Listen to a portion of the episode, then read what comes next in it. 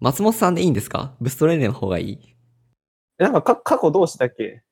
や僕全然、あの、吉田くんとか中川くんで話してた。本名出してたら全然、出してるよね。ツイ大ッターの。名前とかって、な、なんなんだろう？まあまあ、モサ、モサ FM だしいいかなと思って、どっちでも良いです。ツイッター今見たらアンノーエクセーションになってた。これ、これちょっと面白い。これ使ったらアンノーンさんが、アンノーンさんをお招きしてみたいになってちょっと面白い。いや、僕最近コロコロ名前変えてるんで、だよね。なんか、その前は、 no boot device available みたいな。その前は何だったっけな destination net unreachable みたいな。エンジニアが見たら、こう、うっとなりそうな名前が、ちょっと、こう、なんか、辛い感じがする。確かに。そっか。じゃあ別にこれなんか名前隠してるわけじゃないんですね。そうっすね。なるほど。大丈夫です。じゃあ普通に松本さんって多分呼ぶと思います。はい。もうこの流れで始めちゃってもいい気がする。はい。モサ FM 第3回です。本日はソフトウェアエンジニアの松本さんをゲストにお呼びしております。よろしくお願いします。よろしくお願いします。これ、あれですね。挨拶難しいですね。難しいとは？なんか、みんなもっとなんか、モスモスモスモスモスって言うと思ってたんですけど、それはね、うーん、はい全然いいですよ。まあちょっと次回からの課題ということで。確かにな。どうやって始めるかはちょっとまだ考えられてなくて、松本さんがこの前挙げてくれてた、その、オープニングとかエンディングとかに、こう、音声入れたり、ファンハーリ入れたり、もういいなと思うんですけど、はい。まあ、特に何もなくいきなり入る形式でもいいかなと思って、今はそんな感じにしてるんですよね。なんか、よくインターネットラジオとか昔聞いていて、あの、なんか、アニメとかゲームの話題が上がってくるやつ、だいたいなんかセクションごとになんか、セクションが変わりますよっていう効果音があったら分かりやすいなと思ったんで、あー、それはね、わかる気がする。あってもいい。話題がどこで切り替わったかとか、ぼーっと聞いてて、あ、なんか話変わったなっていうのが、えーっと、分かった方が聞きやすい？うん。そうかも。まあ、区切り、メリハリはつくよね。確かに。うん。確かにな。あってもいいかもしれない。まあ多分、最速で作るのは第4回からですね。そうですね。今日頑張れば。いや、うん、まあ、まあ、おいおいかな。余裕があればやりますね。はい。じゃあ、ちょっと軽く自己紹介から始めてもらってもいいですか？はい。えっ、と、えっ、と、松本と申します。あ、松本亮と申します。えっ、と、ツイッターとか GitHub では、アットマークブストレンレっていう名前で、えっ、と、活動しています。で、今の仕事は、えっ、と、株式会社リクルートマーケティングパートナーズっていう会社で、ねいわゆるソフトウェアエンジニアをしています。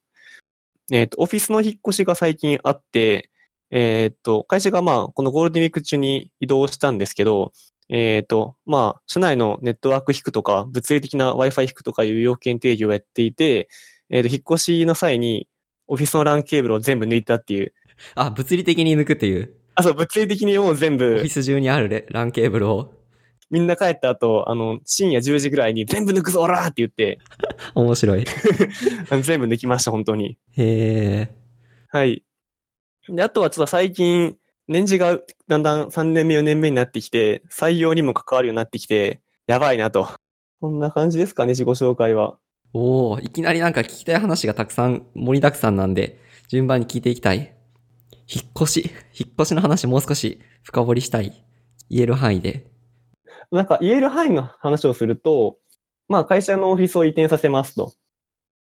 で、えっと、結構その開発用にその結構エンジニアとかデザイナーさん向けに、あの、比較的早いネットワークを用意してるんですけど、で、それをまあ、や、やるぞみたいな、引っ越すから引き直すぞみたいな、っていう、まあ、やることはそんだけなんですけど、えっとまあ、今その、どういうネットワークが動いてるんだっけとか、まあ、よ要件定義とか、まあなんかそういうのをややって、で、基本的に作業は業者さんにお願いしていて、あの、天井に AP 置くとかそういうのはもう工事会社さんが必要なんで、それ以外のことは大体やりましたね。へえ。じゃあ物理的な作業とかはお任せするけど、どういうネットワークを組むとか、そのあたりは自分たち側で決めるんですね。すごいな、それ。要件定義はほぼほぼまあこっちでやってって感じですね。うーん。実装はそういうネットワークの業者さんがいらっしゃるので、なんか具体的に前のオフィスよりも今のオフィスになって良くなった点とかあるんですか？ネットワーク的に。はね、結構あります。まず言える範囲で話をすると、まあ、そもそも機器増やしたとか、うん。うん。なんか、結構もう古いマシンがあって、それを入れ替えるだけでだいぶ早くなったりしますね。ああ、それはありそう。それはありそう。うんうん。まあ、あとちょっと言えないバグとかがあって、おー、みたいな。直すぞ、みたいな。へえ。その辺のレイヤーの知識って、アプリ開発とかソフトウェア開発を、だけをしていては身につかないところだから、松本さんがどうやって勉強したのか気になる。ああ、確かに。なんか、一番最初、その、新人で会社に入った時に、その、なんだったっけな。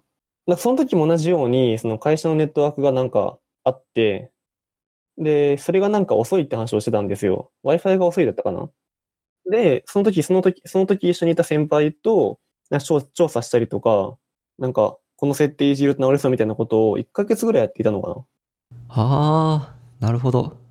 まあ、研修とかがあるわけじゃなくて、そういう現場のトラブルとか、実際に起きた、なんだろう、問題とか、現状とか対処していくと、身についていった、いったみたいな。そうですね。多分そうなのかな。はい。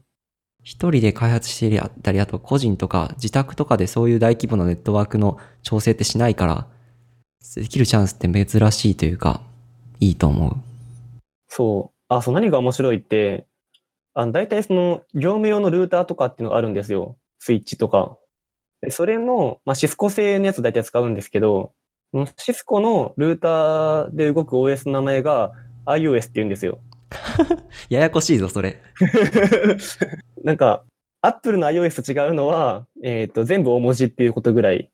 キャピタルの普通に大文字で I だけ？そうです。キャピタルで i。うーん。で、iOS。あ、OS3、三文字ともキャピタルなんですけど。へえ、なんでその名前にしたんだろう？っていうか昔からそれだったのかな？多分昔からだったんじゃないですかね。なんかググラビリティというか問題発生した時に調べるのがちょっとめんどい。iOS、まあ iOS シスコとかでググれば出るのか。そうそうそうそうですね。うーん、そうなんだ。採用の話も聞いても大丈夫ですか？言える範囲で。えーっと、言える範囲の話で言うと、まあ、いわゆるカンファレンスに出出ていくとかですかね。潜在的にこう興味を持つ人を見つけるみたいな。あ、そうです、そうです、そうです、そうです。なんか一番近い仕事で言うと、えーっと、Ruby 会議っていうのがまあ、5月末から6月頭にかけてあって、で、そこで、まあ、うちの会社も企業ブース出してるんですけど、まあ、そういうところに行ったりとか、そのくらいですね。採用の面接とかもやるんですか？それはしない？面接とかは僕はまだしないですね。でも、多分そろそろそういう仕事も回ってきそうな気配ありますね。そうですよね。年齢っていうか、キャリア的にもう回ってきそう。4年目ですよ。早いですよね。4年目。やばいな。やばいですね。普通に僕より優秀な2年目、3年目の後輩いっぱいいるんで、いやー、やばいなっていう危機感をめっちゃひしひし感じますね。まあいいモチベーションになりますよね。うん。うんモチベーションはもう高まり続けてますね。いや、採用本当大事だなっていうのはつくづく思うので、そのすごくいい人に入ってもらいたいし、えーっと、逆にこう入れる人をちゃんと決めないと、うんうんうんうん。本当に必要な人を入れるのって難しい。難しいですね。僕も最近今のグループという、研究グループというか、あの、チームに定期的に大学から学生に来てもらってるんですけど、と先行しないと、もちろんいろんな人が来てくれてて、それは嬉しいんですけど、か、チームとかグループの方向性とうまくマッチしなかったりとか、ああ、うんうん。グループ内でのこういろいろ教えるコストが増えて大変とかあるから、ちゃんと面接をしたり面談をしたりして、お互いにこうミスマッチがないように人を選んだりするのって大事だなって思いますね。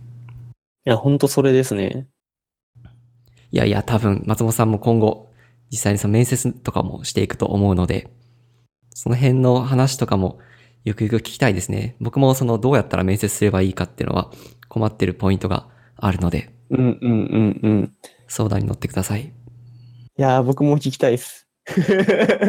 その下に何かもうとにかく何でもやってるって書いてくれてますね。ああ、そうですね。何でもやってますね。なんかやっぱりその、まあ、大企業なんで、その、いろんな人がいるわけですよ。はい、はい。結構やっぱり、今まで出てきた二人っていうのは、まあ、IT 系のベンチャーだったりがほとんどだと思うんですけど、まあ、エンジニアとかデザイナーとか、そういう開発職はまあ、あんまりいないんですよね。人数はいるけど、全体の割合で見ると、そうそうそうそう。だから会社の中ではまだ比率で言ったら多分、開発職は10%もいないんじゃないかな。ただその10%ですでに、いわゆる IT ベンチャーが抱えているエンジニアの数と同じぐらいはいると思うので、そうですね。多分それぐらいいますね。うん。ただその分、エンジニア以外の人とも、えっと、関わる機会も多いっていう。だからやることもたくさん。そうそうそうそう。いわゆるその意思決定の調節みたいなことをする機会がやっぱりどうしても増えてしまっていて、その、いわゆるその、開開発部はこういう意見でやろうとしているけど、その企画部としてはこういうところやりたいし、営業としてはこういうところ困ってるしみたいな、そういうところのすり合わせ会議とかはよくでやってますね。すり合わせするのって、エンジニアがやることなんですか？すり合わせをする専門の人がいても良さそう。あーっていうのが今僕になりつつありますね。あ、なるほどね。なんか自己紹介を聞いてるうちにかなり長くなった。確かに。本編いきますか？本編っていうわけでもないけど。本編、そうですね。なんか本編というわけではないけど、最近のモサ .fm、まあ最近って言っても何回しかないですけど、の話を聞いているとみんな結構割り込みに困っているのかなと思っていて、そう、そこなんですよ。はい。いやー、割り込みの話ね。したいですよね。まあ、僕ら、だいたい働き始めて3年目から5年目なので、ちょうどそういうのが関係するフェーズなのかなという気もする。確かに。自分の開発だけではなく、社内の調整とか、あと誰かを教えたりとか。うんうん。松本さんも割り込みは結構ありますか？そうですね。割り込み、めちゃくちゃ困ってますね。なんか、まあ僕は割り込みっていうよりかは、その、コンテキストスイッチって呼んでるんですけど、はい。はい。その、今その複数の業務を持っていて、例えばそのアプリの開発をしながら、そのオフィスの引っ越しの話とかが並行してやったりするんですね。やった場合に、その自分の頭のメモリ、あ、てか、レジスターを一旦メモリに対比させて、その別の仕事のメモリをレジスターに載せるみたいな、っある、ある。ていうコンテキストスイッチが、まあ、結構あるなって最近思っている感じですね。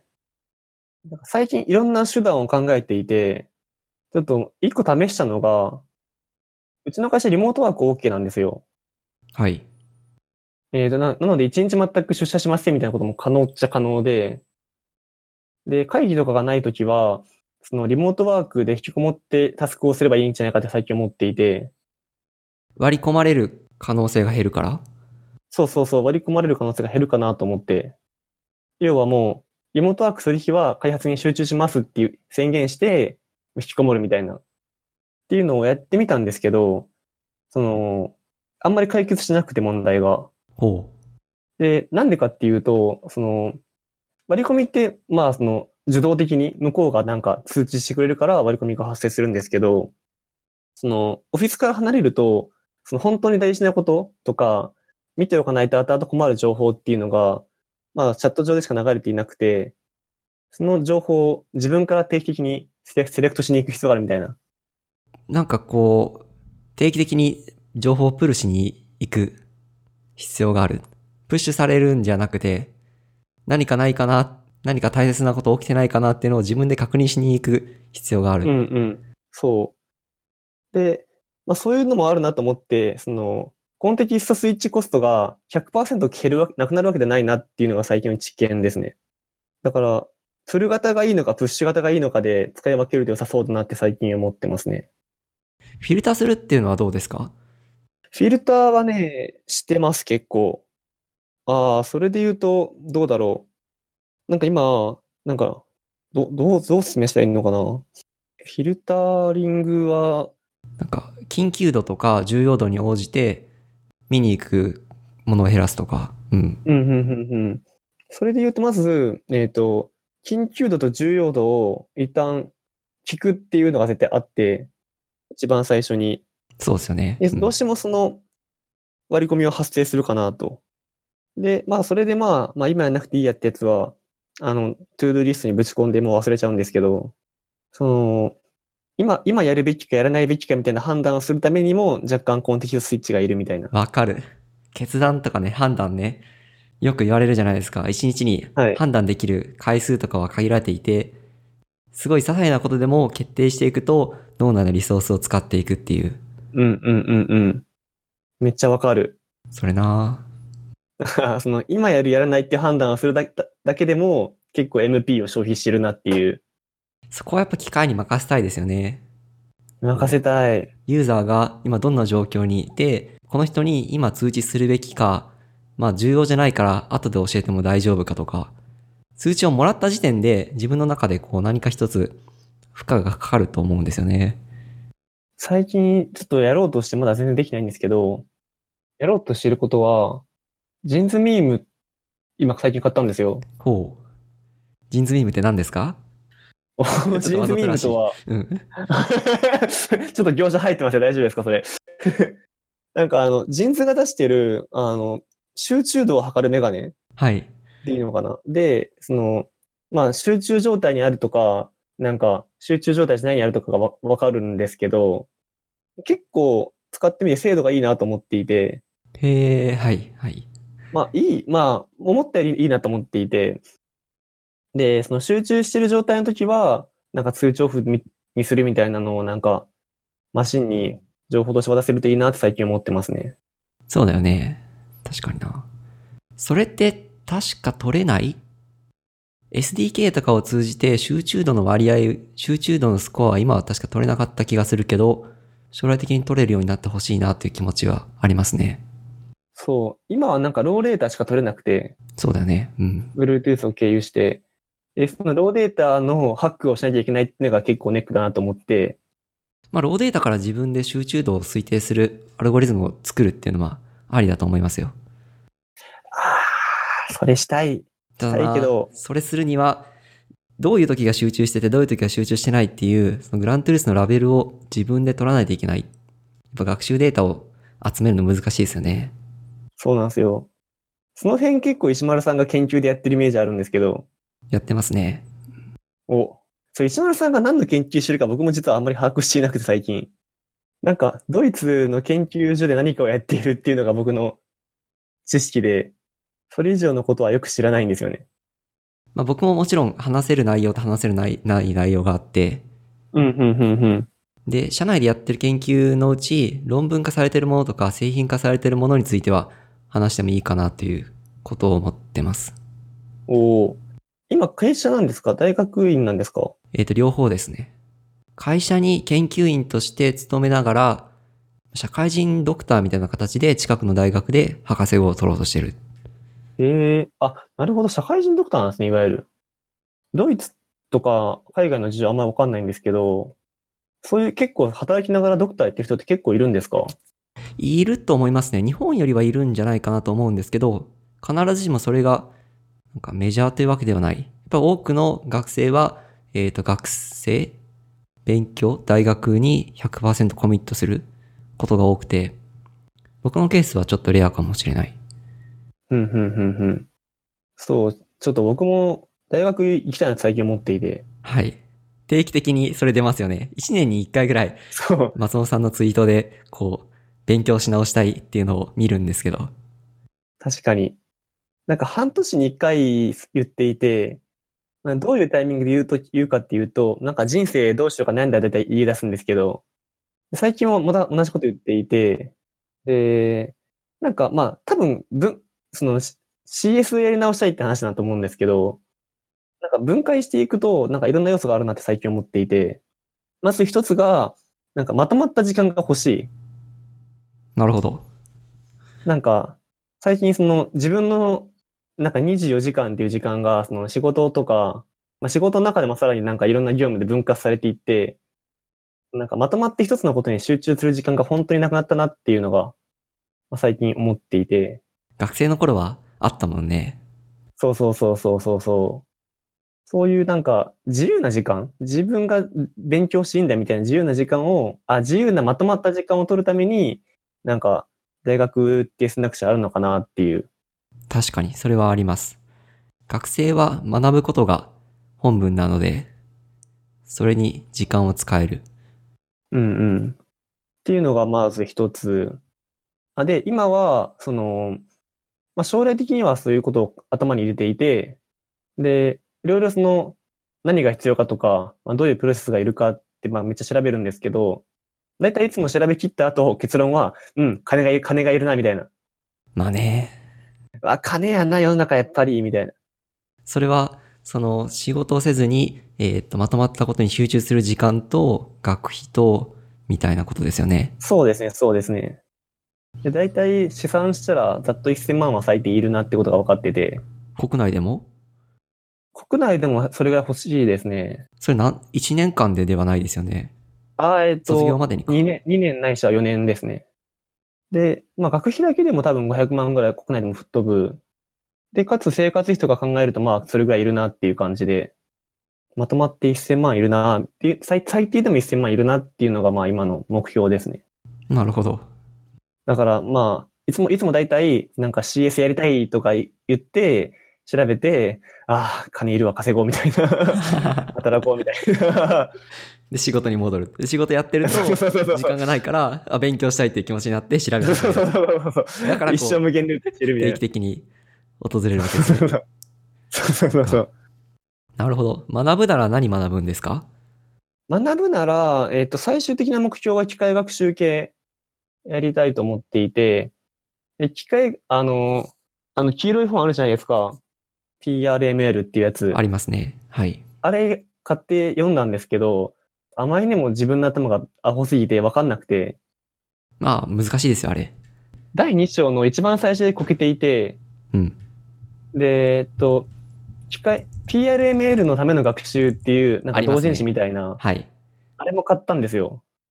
あれも一番最初の方で結構挫折していて、あ、これは俺数学からだわって最近思っていて、なので数学を真剣にやりなさいといけないなって思ってますね。うん、うん。まあ、あくまでやりたいのは機械学習で、数学を勉強しに行くというよりは、数学も一緒に勉強する時間が欲しい。そうですね。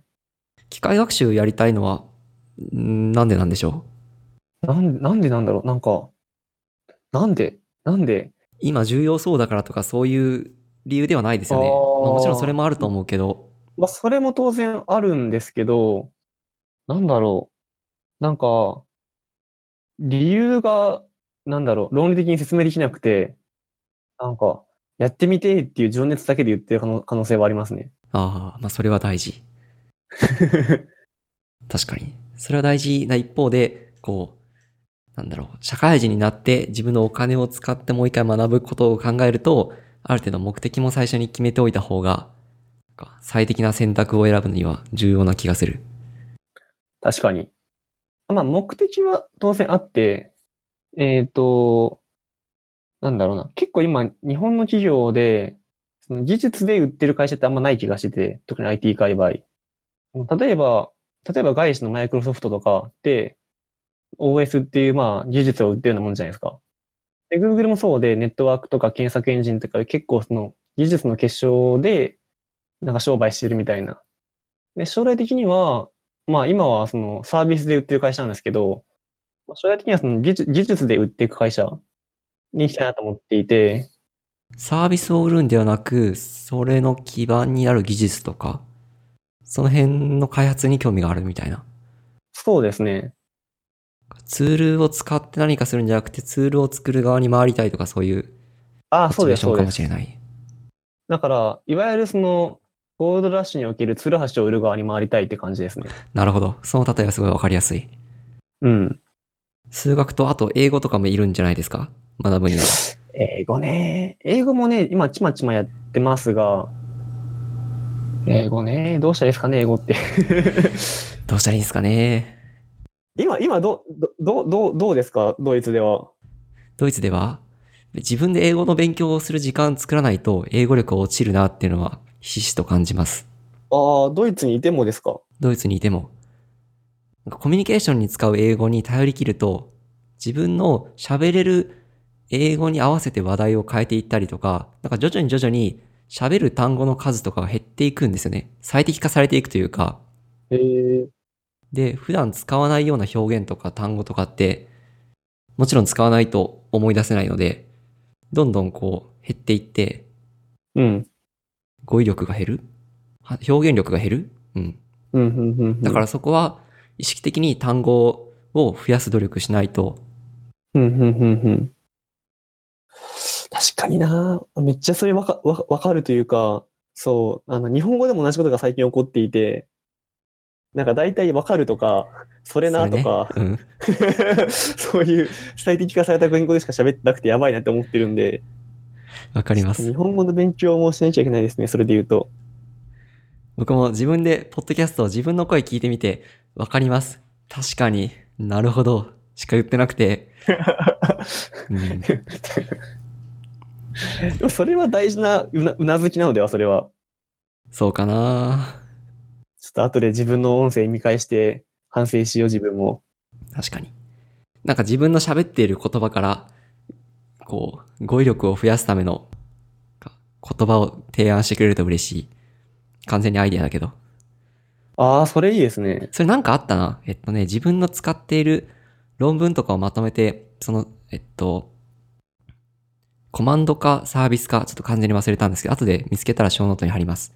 投げると、自分が使っている単語の割合みたいなのが出てきて、で、こういう単語使いがちみたいな。うんうんうんうん。だからそういうのとはちょっと違うところにあるドメインの単語を習得すれば幅は広がるのでは。確かに。うんうんうん。ちょっとね、ちょっとに日本語から勉強し直します、やっぱり。なるほど。勉強することが多い。勉強することしかない人生。やばい。大丈夫か。日本語ってどうやって勉強すればいいんですかね本を読む割と最近有効だなと思ってるのは、歴史を調べるとかがいいないいなと思っていて、歴史、歴史？歴史。例えば、その、戦国時代におけるその時勢の空とか、うーん、そうなんですか？はい。あ、なんか結構今に通じるものがあるなと思ってたんですけど違うかもしれない。適当言ってるかもしれない。こう、考え方を深めるとか、知識を増やすっていう意味でのその日本語を勉強しようっていうのと、こう、使える表現とか、と喋り方とかを改善するっていう意味の日本語を勉強するで若干違う気がして、確かに。昔の言葉を、うーん、使えて今に生きるかどうかちょっとわかんないけど。多分日本語って今思ったんですけど、3種類あると思っていて、うん。文化とか歴史に紐づく、そういう語彙、語彙と、あとはその書き言葉と読み言葉、えー書き言葉と話し言葉って全然違うじゃないですか。違いますね。だから、まあ、結論は何かっていうと、ガンガンポッドキャストするしかないなんですけど、そうなんですよ。まさにそれです。結構やっぱりそのエンジニア界隈ブログ書く人多いじゃないですか。はい。だから、あとそのコードも書くし、コメントも書くし、プルリクエストも書くし、一周も書くし、そういう文字を書くことは多分慣れてる人多いと思うんですけど、その文字を喋ることに慣れてる人はあんまりいないんじゃないかなと思っていて、そうだね。うん。ああ、もうどんどんポッドキャストするかーっていう気持ち。やりましょうよ。定期的に出てください。いや、ありますよ。出ますよ。ちなみにこれ、このポッドキャストって別に石丸さんがメインキャスターじゃなくてもいいんですよね。もちろん、大丈夫だです。から、例えば、カジーとタカシーとか、まだ見る、なんか第5社みたいな。が喋るっていうのは全然ありだと思いますね。なるほどね。なんか、撮ったやつを僕に送ってくれたら編集してアップロードするし、もちろんその権限とかも全部もう渡してもいいし、なるほど。まあ気になるのは、えっと、収録環境が全く変わると、こう聞き心地も全く変わるじゃないですか。確かに。うん、誰が喋ってるかとか、どんなこと喋ってるかは、バラエティやってもいいと思うんですけど、なんか回によって音質のクオリティが結構変わると、ちょっと辛いかなと。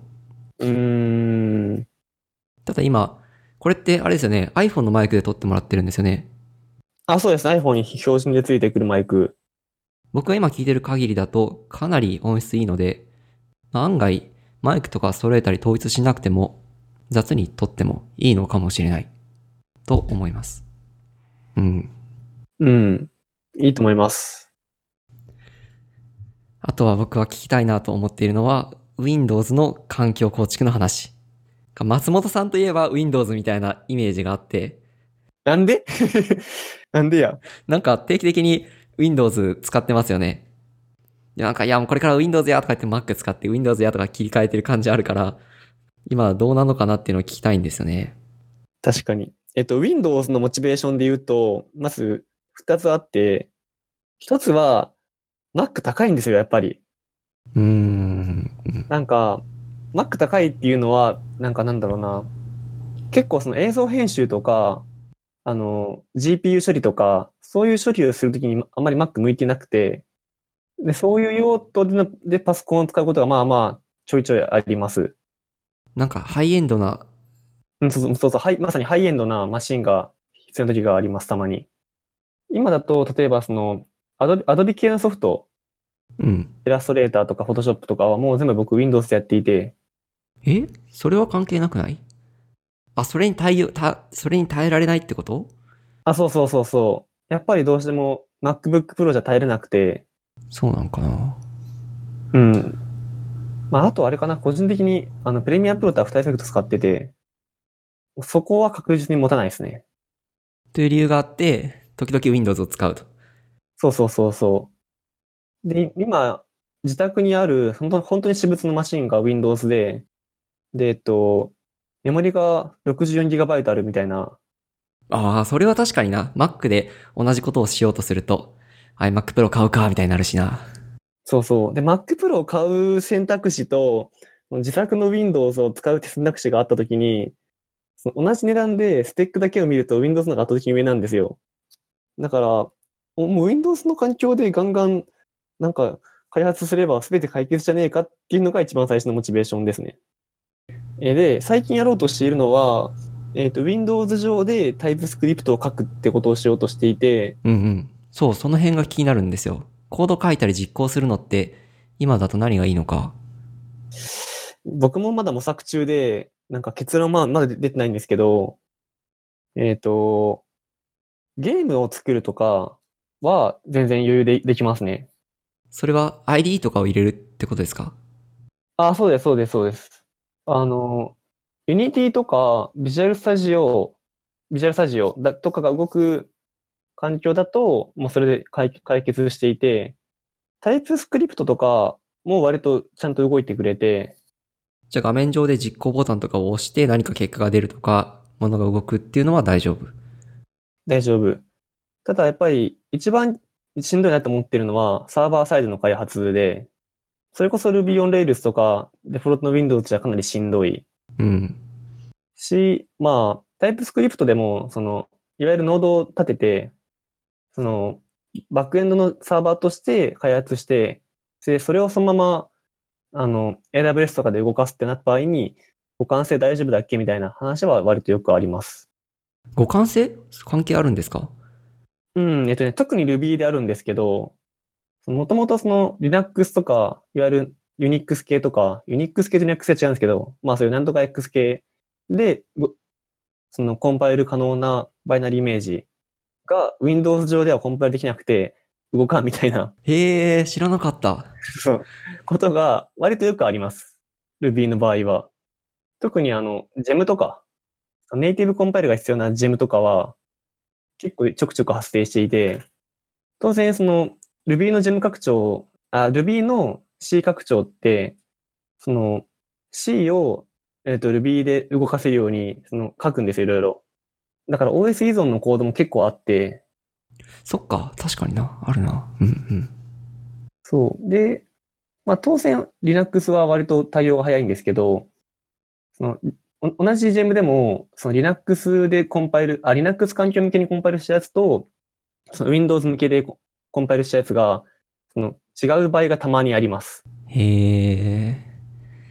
じゃあ、やっぱり安全なのは Windows 上に仮想環境で Linux を動かせて、そこで実行？そうそうそうそう。で、これまでは Windows 上でそれをやろうと思ったら、いわゆるそのバーチャルボックスとか、いわゆる仮想環仮想 OS を入れるしかなかったんですけど、なんか最近、まあ最近って言ってもまあ2、3年前なんですけど、なんか、やばいやつが出てきて、はい。あの、Windows Subsystem for Linux っていう、なんか Windows 上で Linux が動くっていう、ちょっとなんか何言ってるかわからわからない、なんかやばい技術が出てきて、あの、いわゆる、バッシュオン、Ubuntu on Windows みみたいな。そうそうそうそう。なんか、やばいやつが出てきて、なんかもともとバッシュオン Windows、え、バッシュオン Ubuntu オン Windows って名前だったのが、なんか WSL に変わったのかな？じゃあ今はそうやって呼ぶと、そうやって調べたら出るのか。うんうん。あ、今は絶対 Windows Subsystem for Linux ですね。おー、勉強になりサブ、ます。サブモジュールだったかな？ごめんなさい、ちょっと自信ないです。まあ、W、WSL ですね。略してまあ、WSL で調べると情報が集まる。集まります。で、まあ、まだこれでなんかその実プロダクトを作ってるわけじゃないんですけど、まあな、なんとか使い物にならないかなと思っていろいろ調べてる感じですね。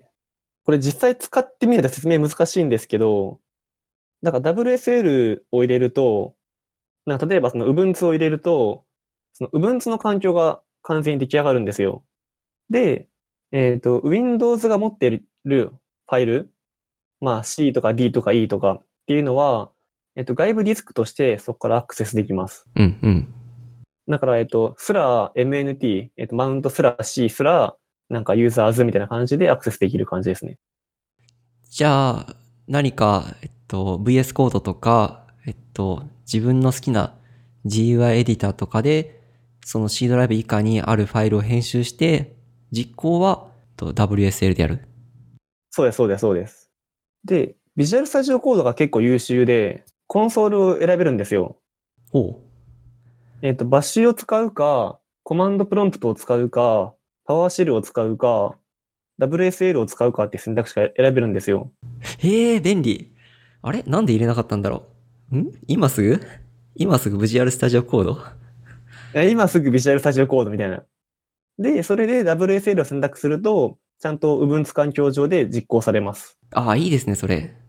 ただ、落とし穴が1個あって、えっ、と、C ドライブ上に、まあまあ、まあ、C でも D でもいいんですけど、えっ、と、Windows が管理しているファイルシステム上にファイルを作ると、なんかデフォルトだと、パーミッションが全部777になります。はあ。なんでそうしたんだろあで、最近これ改善されたらしくて、本当にこの1、2週間前ぐらいに、う。そうなんだ。ちゃんと Linux 側で作ったファイルは、このパーミッションが有効になるのかな？ユーザーは、僕の知識だと、バッシュオン Ubuntu on Windows 始めると、新しくユーザーを Ubuntu 上に作ったような記憶があるんですけど、あ、作ります、作ります。どっちのユーザーに、えっと、権限がつくんですか ?Windows のアカウントか、Linux のアカウントか。難しいんですけど、えーっと、基本的には Windows のユーザーが、えーっとスーパーユーザー、スーパーユーザーでもないですね。上位権限を持ってますね。で、えーっと、リ Linux から見ると、えーっと、完全に外部、外部装置なんですよ。Windows のディスクっていうのは。で、Windows のディスクが NTFS なんですよ。ファイルシステムが。で、そのファイルシステムだと Linux のパーミッションがうまいこと保存されないんですよ。うん、うん、NTFS っていうファイルシステムには。うん。なので、その NTFS と、えーその Linux のファイルシステムをなんか中継変換する、なんか新しいファイルシステムが存在して、ほう。L、ちょっとごめんなさい、後で調べます。もうなんとかってファイルシステムが存在して、それで Windows の NTFS を読み込むと、パーミッションが作れるみたいな。なるほどね。うーん。そう。だから NTFS がその Linux でいうパーミッションをサポートしていないから、そういうことが起こるって感じですね。うーん。それいいな。なんかこう、作りながら必要な機能を見つけて改善してる感が出ていいですね。これやってみたらいざそういうところで問題が発生して、あ、じゃあなんかこういう方法でもしかしたら解決できるんじゃないかとか、あるいはこういう企画を作ればいいんじゃないかとか、うんうんうんうん。だいぶでも使えるようになりましたね。なんか Windows 上でのシェルというと、まあ、シグインとかを使うか、頑張。って、えっと、Windows 上で実行するにも、あの、cmd.exe? うん。なんかあれも改善されたという噂を聞きます。cmd.exe は最近全然使ってないですね、もはい。これなんかコピペできるようになったらしいですよ。う。マジですか？はい。あの、昔は謎のあの、選択、区形的に選択して、貼り付けとあったあったあったか、あった右クリックすると、なんかペーストされるとか、謎仕様でしたけど。確かに。い今でも僕そうしてます。うん。風の噂で聞いた。なるほど、試してみよう、後で。あとはパワーシェルとか。パワーシェルはね、僕全然わかんないですね。CMD.x の方がマシだと僕は思ってます。まあ僕もどっちでも動くなら、しあの、使ってないですね。なるほど。勉強になります。Windows の話はそれぐらいかな？そうですね。Windows は最近やってることはそれぐらいですかね。前回、あの、結婚と子供の話があったと思うんですけど、なんか対照的な話をしてもいいかなと思っていて、うん、うん。なんか、いや、本当になんか結婚して子供もいる人は本当すげえなって話なんですけど、さっきのその割り込みの話とかあったじゃないですか。とか、本当ど、どうやって対処してるんだろうってほ本当に気になりますね。そうですよね。まさにそれわかります。僕は完全に仕事に集中してると、プライベートな連絡とかをパタリと閉じてしまうので、そういう切り替えができる人すごいなって思いますね。うん。わかる。あと、やっぱり、家庭があるとやっぱ責任がいろいろ伴うわけじゃないですか。その辺の、なんだろう、責任コントロールとか、なんかどう、どうしてるのかなっていうのは想像つかなくて、それこそ、あれじゃないですか。最初のネットワークの話もそうでしたけど、いざ、てか実際にそういう環境に身を置くことによって身につくスキル？ああ、確かに。実は、あの、子供が生まれてから高橋に一回も会ってなくて、なんか、ネット上ではよく喋ってますけど、なんか、どういう生活をしてるか僕もあんま詳しく知らないんですよね。なるほど。だから今度、今度聞いてみたい。確かに、それは聞いてみるといい気がする。僕もそんなにたくさん回数あったわけじゃないけど、まあ毎回聞いてると面白い話あるなって思いますね。うん。うん。まあでも最近、あの、部長？部長っていうか、あの、上長に、なんか言われてることは、なんかあの、なんか、お金があるとかないとかじゃなくて、人に興味があるかでよ、あ、あるかないかでよ、結婚できる人はって言われてて、なるほど。それはね、うん。深入りしない方がいいかも。よし、じゃあ今日はこの辺で終わりますか。そうっすね。他に喋りたいことありますか？なんか全部喋ったら多分ネタが尽きちゃうんで、このぐらいでいいんじゃないかなと思います。わかりました。はい。えっと、今日話した内容、リンクとかはですね、えー、mosa.fm スラッシュ3からアクセスできます。はい。結構、いいペースで話せましたね。テンポも良くて面白かったです、話してて。あ、よかったです、よかったです。30分ぐらい。これね、多分ね、40分ぐらいになるんじゃないかな。お、ちょうどいいサイズ。うん。と思うので、これぐらいのサクサクした回を定期的にやりたいと思ってます。はい。ということで、またぜひ出てください。はい。じゃあ、ぜひぜひよろしくお願いします。はい。はい、ではではで、す。お疲れ様でした。